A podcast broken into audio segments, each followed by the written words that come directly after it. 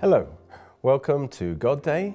I'm Derek Walker, the pastor of the Oxford Bible Church, and today I want to share about possessing our promised land and uh, give you the keys, really, for you to possess your promised land. And of course, we understand the imagery from the time of the Exodus out of Egypt uh, of the Jewish people um, and how God led them to Mount Sinai and then from Mount Sinai, the plan was that they would go in and possess their promised land. And God says in, in Corinthians that these uh, things were given as examples to us. Uh, for us, for example, to enter our promised land and the kind of things that would actually stop us from entering our promised land. And first of all, I just want to give the big picture here because the, when the Israel was in Egypt, that's a picture of, of God's people in slavery. And of course, we were in slavery to the world, to sin, to Pharaoh, as it were, a picture of Satan. And we were in the kingdom of darkness. And so the first great act of God is that is what we call salvation. That God delivers, delivered us by his mighty power. As slaves, we couldn't save ourselves, but God did what we couldn't do. And by his mighty power and through the blood of the Passover lamb, God rescued us out of our Egypt. And it's interesting that he didn't immediately lead Israel into her promised land because the promised land really represents the, the physical a manifestation of God's will for our life. Yes, it's a land flowing with milk and honey. God wants to bless you in every area of your life. He wants you to, to come to fulfillment in, in, in, in all that He's calling you to do so that uh, your calling will be fulfilled. Whatever God's calling you to do, your mission in life will be fulfilled, and, and all the, the abundant provisions. That's what God wants for you. But first of all, we have to learn the lesson of Mount Sinai. First of all, we have to learn the lesson of holiness. You see, God took Israel to Mount Sinai. And until they had learnt the key, the fundamental key to everything, they would not be able to enter their promised land. You see, God's, uh, God wanted them to learn the lesson that God's presence is the most important thing. Um, when they went to Mount Sinai, they spent a year there in the presence of God. The Mount Sinai was really like a, te- a temple. Uh, it was a it was a temple because God dwelt on the top of the mountain, and the glory of God co- covered them, and they were dwelling, as it were, in the presence of God. And when it was time for them to leave Mount Sinai, God moved into a mobile temple, which was the tabernacle, you see, but it was the same idea. Um, the Holy of Holies, the holy place, and the outer court. And, and so they then were to walk and go into the promised land, but really it was the presence of God in their midst, dwelling in the tabernacle, that would lead them into their promised land. The presence of God is primary. And that's what we mean by holiness. And at Mount Sinai, he gave them much of the law, Leviticus, things like this, and they, they were meant to learn how to worship God uh, and how to come into his presence, to dedicate themselves to God. And, and, the, and your holiness, by the way, is, is not your good behavior. Your, the holiness in your life is the presence of God. You see, the more you surrender to God and the more you ask God to fill you, the more his presence fills your soul. And that, his holiness, is the impartation of God's Holy Spirit in your life. And the holiness of God separates you from the other things. You become satisfied with God's presence, and then the other things become secondary. And that's the principle that we learn in worship that God is comes first. We worship God with all our heart. And then all the things that God wants to give us, by the way, they are not the all in all for us because God's presence is the main thing. And so when we learn that principle, then we are ready. When we value God's presence higher than his presence, spelt P R E S E N T S, His presence, His physical blessings in our life, when we value His presence more than the presence, then we are ready to enter into our promised land because we will stay under His Holy Spirit and He will lead us into the promised land. If our heart is covetous, that is, idolatrous, that is, we, we want the things of this world, what this world can offer, the, the, the lust of the eyes, the lust of the flesh, the pride of life. Then we, our heart departs from the presence of God to pursue those things. And so we lose the presence of God and we lose our ability to actually enter into our promised land. So, this was the first lesson to be learnt, and it agrees with Matthew um, chapter 6, verse 33. Jesus said, The key is seek first the kingdom of God or the reign of God over your life. Seek first the kingdom of God and his righteousness, and all these things will be added to you. Now, the righteousness is God's right, his leading and his power that flows through the Holy Spirit to you. So when you submit your heart to God, the Holy Spirit flows into your soul to that's the spirit of righteousness to lead you in your life. And if you will do that, then he says, all these things, these outward things, will be added to you. So he's really saying, don't worry about the things and will I have enough money and all of that kind of stuff. He says, if you just put yourself first, let his Holy Spirit fill you, that spirit of righteousness, Remember, he says, Blessed is he who hungers and thirsts for righteousness, he will be filled. So we come into God's presence, we want to honor God, we submit to God, and we, we desire and we receive his righteous spirit to flow into our life. And then as we obey him, it says, All these things, the will of God for your life will come to pass, and all these things will be added to you. I like to put it like this there's the the, the blesser, there's the blessing, and there's the blessings. Three things. First of all, the source, the blesser is God. He is the source of all good things. In fact, your life, your promised land is hidden in Christ in God. It's, it's in the Spirit, it's in God. And God has already defined the boundaries of your inheritance what His will is for your life has already been established before the foundation of the world, and it's in Christ. Jesus has purchased it for you. Every good thing that God wants to give you, it's purchased for you. It's in Christ. Praise God. He's the blesser. So if you want to enjoy the blessing, you first have to look to the blesser, seek the blesser, and believe and receive. He is the source of the life. And then the blessing is actually the life of God flowing into your soul through the Holy Spirit, the grace of God. That is the blessing that flows from the blesser.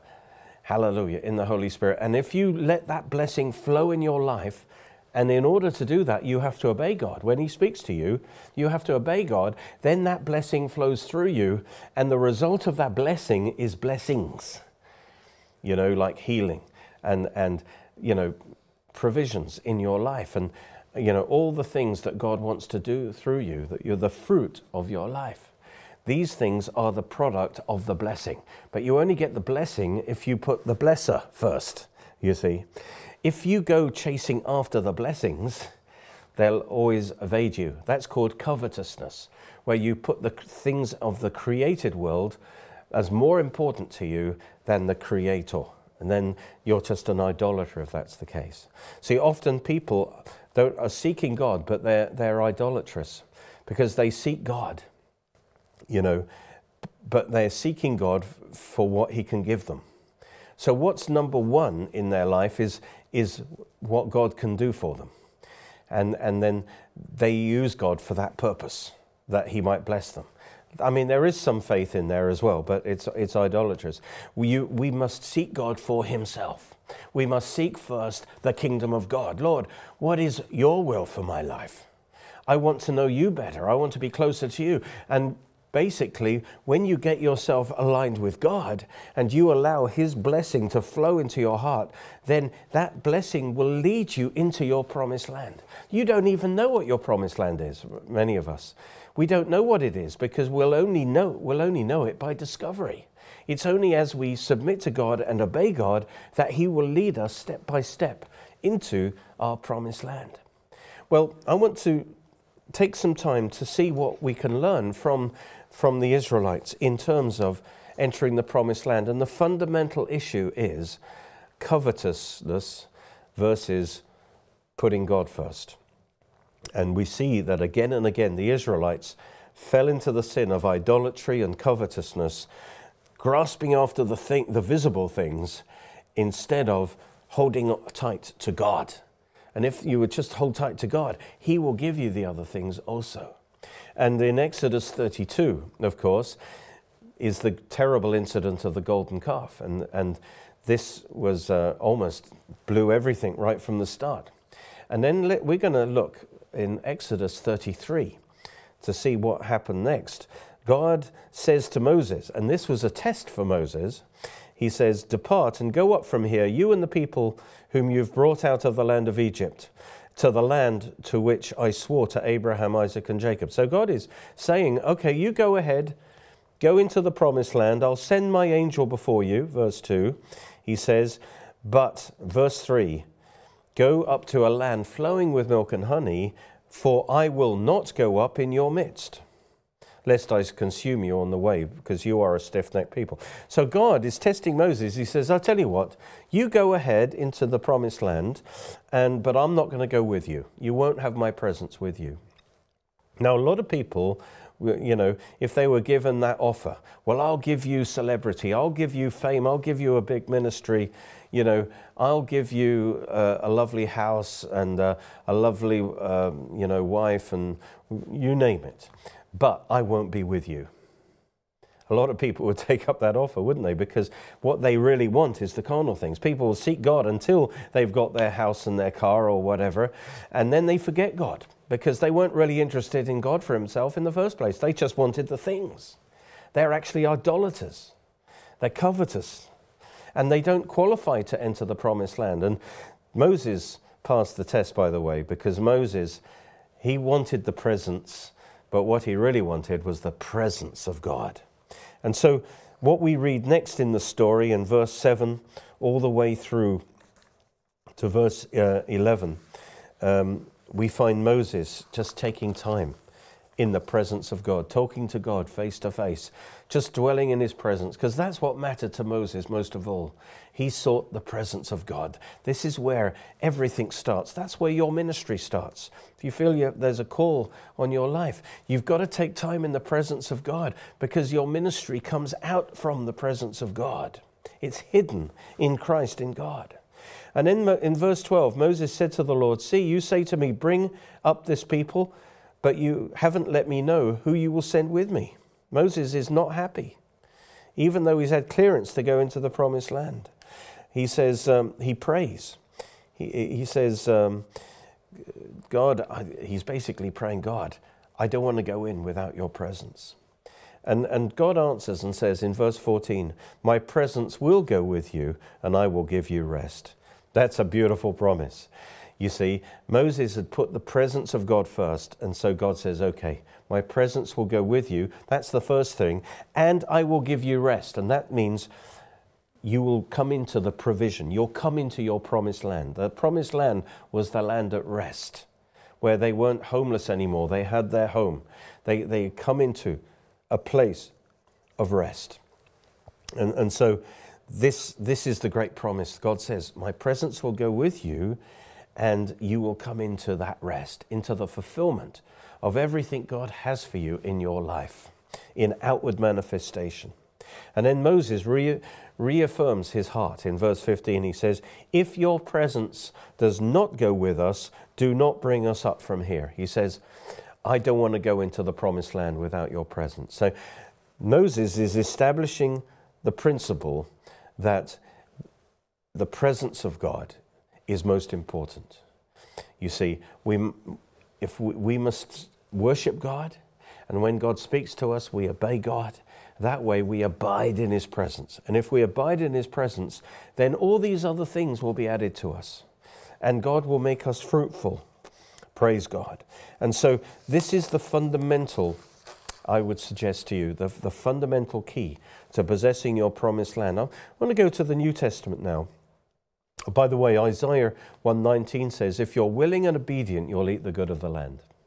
And what this is saying is, first of all, you've got to have a willing heart. You've got to have a submitted heart. You've got to have a heart that puts God first. That's the first key to have a willing heart. You're willing to serve God, you're willing to obey God. It's having that heart that the Holy Spirit, only the Holy Spirit can produce that in you a heart that is dedicated to God. If you're willing, and secondly, he says, if you're obedient, you will eat the good of the land. So once your uh, heart is submitted to God, you'll start hearing God and through his word, through his spirit, and as you obey God, which takes courage sometimes, then you will eat the good of the land. You'll enter into your promised land. Well, God has a promised land for you, and it's in the spirit and He's already ordained it. You can't change it. All right? If you, in your covetousness, go after something else because you don't believe that God knows the best for you, then you're, you're not going to get anything. Um, but if you trust that God knows best and He's outlined a promised land for you, and you are content with that, all right, that's the opposite of covetousness. You're content with whatever God has ordained for you and as David says in the Psalms, Lord, the boundaries of my inheritance have fallen in pleasant places. Places. We got to believe that God has a wonderful future for you, a wonderful hope for you in this life as well as in eternity. You have to believe that, and you have to be content, and you have to let God bring you into that step by step. It's His presence that will bring you into that step by step, as you value His presence above all and don't let covetousness take over. The reason why the Israelites failed to enter in, first of all, by the way, is because of their repeated covetousness. They didn't honor the presence of God in their life. And so when it came to it, they didn't have the courage to obey God because they hadn't given their heart sufficiently to, to God. All right, so Colossians 3:1 says this If then you were raised with Christ, praise God, we Seek those things which are above. And the seeking of those things that are above includes God's God himself, of course, but it also includes the righteousness of your life, the God's plan for your life, God's will for your life, your inheritance in Christ, God's promised land for your life that's in Christ. Seek that. Say, Lord, I want your will for my life. Bring it to pass. And then it says, Seek the things which are above where Christ is, sitting at the right hand of God. Set your mind on the things above, on your promised land that is in Christ. Not on things on the earth. In other words, not in covetousness saying, I've got to have this, I've got to have this, I've got to have this to make my life meaningful. No, focus on God. For you died, it says, and your life, that's your promised land, the life that God wants you to have on this earth, your life, your ministry, is hidden with Christ in God. There it is. Your life, the life that God has ordained for you, is hidden in Christ in God. So, how it's not meant to stay hidden, by the way, it's meant to come into manifestation. And you, it comes into manifestation as you trust in God that His will is best. And as you obey Him step by step in your life, He will bring you into your promised land, a land flowing with milk and honey. And then He, he kind of gives the clue for that in verse 4, because He says, When Christ, who is our life, appears, then you will also appear with Him in glory. And, and what this is saying is that Christ is our life. So our life is hidden with Christ in God, but also Christ is our life. So as we let the life of Christ flow, as we obey Him and submit to Him, so that is going to bring our life into manifestation on the earth. Because He says, when Christ actually does appear, then we will appear with Him in glory. We will be glorified. The, what is in our spirit what God has for us will come into full glory. We will appear with Him in glory. In other words, that which is God has for us will come into full manifestation. So when Christ, who is our life, appears, that will come into full manifestation. But Christ is your life now, moment by moment. As you walk with Him, He will bring into manifestation, it's the same principle, you see, He will bring into manifestation, praise God, uh, your promised land. But you can only do it as you walk with Him. Well, we, let's go to Joshua chapter 1, where God gives Joshua the keys to possess the, his, the, the promised land. This is just after 40 years, they were given a second chance, and this time they're going to get it right. And Joshua is the same name as Jesus, by the way, in the Hebrew, uh, Yeshua. and, and so it's Jesus that leads us into the promised land. That's a picture of that. And so God says to Joshua in verse 2 um, Moses, my servant, is dead. Now therefore arise, go over this Jordan, you and all this people, to the land that I am giving them. Uh, now, in verse 3, he says, The land that I have given you. So there's two aspects here. First of all, the land has been given. Actually, there's a sense in which your promised land has already been given to you. God's already got a plan for your life. You can't change it. And He's given it to you. In verse 3, he, he says, It was given when God made the covenant with Abraham. Then already that, that land was legally given to Israel. But they didn't ex- enjoy it in their experience. You see, you have an inheritance in Christ, but you're only enjoying a part of it in your experience. So it has been given to you, but notice he says to Joshua, Go over the Jordan to the land which I am giving to them. So that's present tense. So right now, God is giving you your promised land. In other words, as God's presence is with you and as you walk with God, He is automatically bringing you into your promised land. And so when He says, Go over the Jordan, as they obey Him, He goes with them and His presence with them gives them the land, causes their enemies to flee. And He goes on and He says, Everywhere you place the sole of your foot, verse 3, and tread upon, I have given to you. So, in other words, he's saying, Don't be afraid. It's all, it all belongs to you legally. I will bring you in, but you must obey me. And wherever you put the sole of your foot, I will be with you, and that land will become yours. And as you obey God, you will come. As you value his presence and obey God, you will come into the experience of what he has for you. And um, that's his promise to you. He says, I'm, I'm giving the land to you. And then he tells them the key. Verse 5, he says, This is the foundational promise, the promise of his presence. Only God can bring you into your promised land. So, first, you must submit to God and obey God, He'll bring you in. But you submit to God by believing in God. What are you meant to believe? You're meant to believe that God is with you, that He's leading you day by day into your promised land. He says this in verse 5 No man will be able to stand before you all the days of your life. Why? Why will the enemies flee before you?